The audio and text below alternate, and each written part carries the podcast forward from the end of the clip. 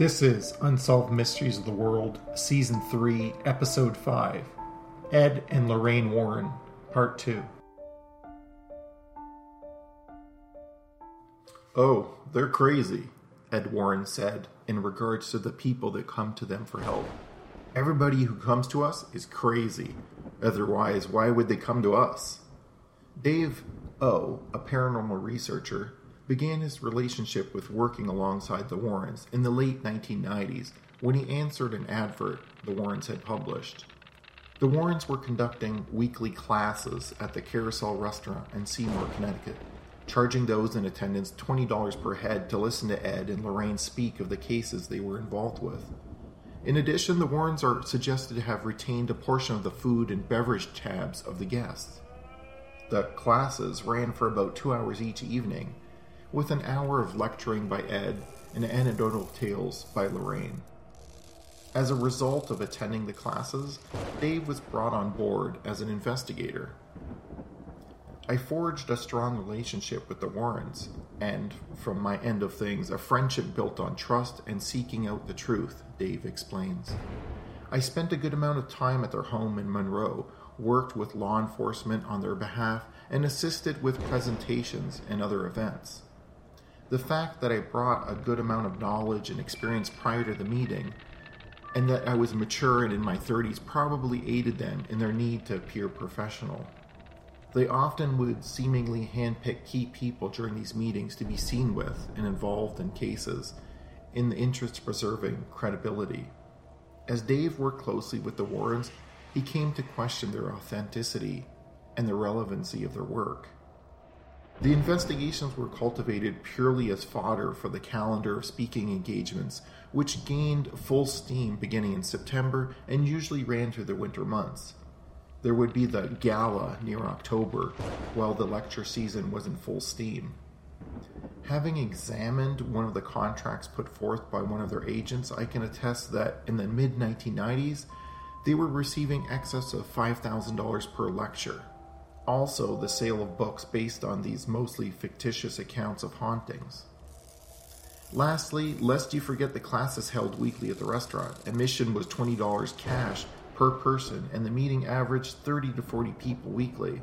You do the math. Dave discovered that the Warrens were interested in two things fame and fortune, and soon he found out firsthand how far they would go to obtain both. I perceive there to be a lack of professionalism, an ongoing habit of presenting half truths to people they were supposedly trying to assist, and an overall sense of being in the line of work purely for self marketing and promotion. Their ability to tell a story, capture the minds of others, and appear credible was, in a word, inspiring, if not felonious. Dave says that most of the cases involved half truth, lies, and deception. He remembers one case in particular that inspired him to move on and disassociate himself from the Warrens. Dave was assigned to a case in New Hampshire, which was described to him by Ed as being the work of a powerful poltergeist. Smashed walls, a terrified family, and it gets worse from there, he says. I, looking for a serious case, went for it with another fellow investigator. The stint went on for over two days. Two days of no sleep, living in a small home with two totally stressed out parents, and a truly mentally disturbed son of about 12 years of age. The crescendo culminated with Boston News staggering into the house on Friday evening to interview Lorraine regarding this most heinous case of violent hauntings. Her love of the camera is only exceeded by her arrogance, I can assure you, he says. As the interview ensued, my colleague and I looked at each other with astonishment. The gall of these people, Lorraine in particular, is legendary. She even attempted to have the news crew engage us for comment. We declined, thankfully.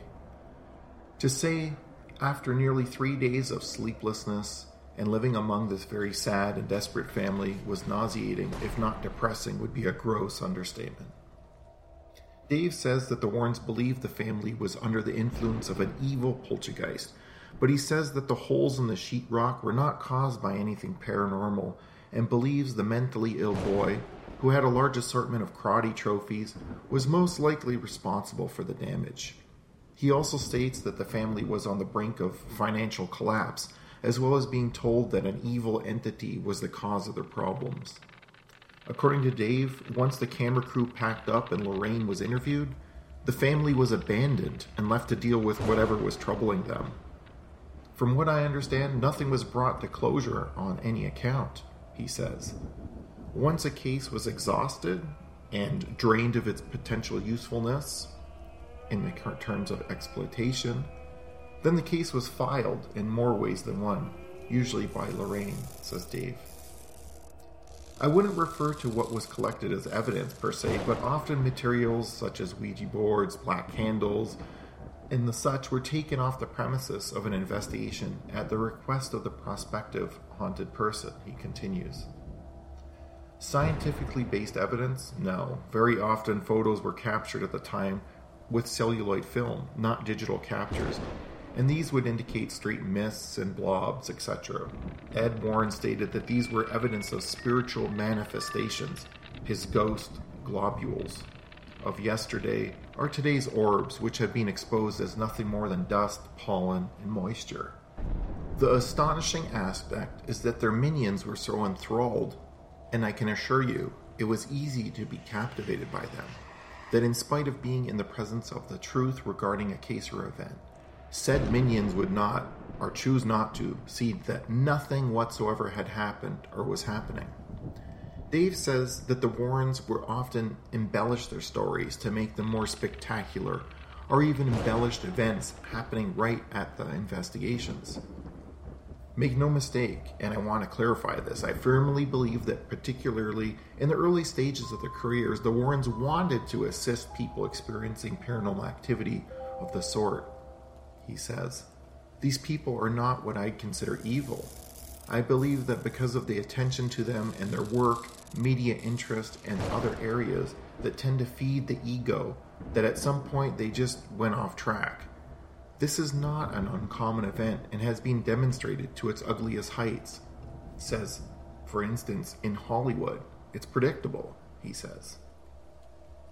There were times when the Warrens' efforts had, in fact, helped some of the people and the families they involved with, continues Dave. Sometimes simple reassurance, perhaps a suggestion to bond more as a family, perhaps return to their faith, whatever it may have been, and that it may have been lukewarm. Sometimes they would remove uh, witch board that legitimately was opening a door that should not be opened ever. Often, illicit drug use was identified as the cause of what seemed to be a psychic problem. Oft times, the case was simply dropped and no further contact was made by Lorraine with the person or the family. Sometimes the people would end up in the class at the restaurant paying a $20 fee to hear their own story. Dave went on to form a strong alliance with a few others in the Warren classmates, and together they were working on a case in which Dave O suggested was the real deal and not a fairy tale the Warrens had concocted. The Warrens and others were also involved with Dave O as the lead investigator. For the people involved, it was terrifying, he states. Can you imagine staying in the home of a family looking to you for guidance, advice, protection, and having assistant investigators running out of the house screaming in terror in the night. Funny, yeah, but pathetically unprofessional and ridiculous. Often this was the case, so I was out. I think one can draw their own conclusions about the elusive mystery of the Warrens and their agenda. Not sinister people, just misdirected and caught up in their own fame. Some people are motivated by money, some power, and some by fame. Dave created a local investigative group and to this day continues to investigate the paranormal outside the limelight and the Warren influence. At this time, I would like to take a quick break to tell you about a website that allows you to search for the cheapest car rentals. Searching for the cheapest and best car rental just got a whole lot easier. Rent from the big brands you know and trust, and easily find the best rate without the hassle. You can rent a car in over 53,000 locations in over 160 different countries. You get the same great cars but at a lower price. There are no booking fees or hidden costs. You're using the world's largest car rental agency, and most rentals come with free cancellation. Booking is easy and secure. Within minutes, you will have the best rental car options at the best price. If you need to make any changes to your booking, each booking comes with free amendments and phone support. You are basically getting the same great rental cars at discounts of up to 70% off. No one else can compare to the selection and price. To find the cheapest car rental, visit www.experiencethis360.com. At the top links, you will see a link called Best Travel Deals. Click that and use the drop down menu that reads Best Rate Car Rental. Links will also be available in the show notes. Again, that's www.experiencethis360.com. Now back to the podcast. Thank you for listening to Unsolved Mysteries of the World. If you enjoyed this episode, remember to find us on iTunes, Google Play, Stitcher, TuneIn, SoundCloud, or your other favorite podcast directory, and subscribe, rate, and review. We would really appreciate your support. If you haven't already, join us on Facebook to enhance this episode with photos, illustrations, and lively discussion. Look for our suggested links and do share this podcast with others. Perhaps you or someone you know will have a solution to this mystery. This podcast is created by Cold Rasta Studios and includes music and sound effects by John Savoy, Albert Ray, Gerardo Garcia Jr., Rana Szilard, Mattia Cupelli, Alex Lisi, Martin Kahlberg, and Adrian von Ziegler.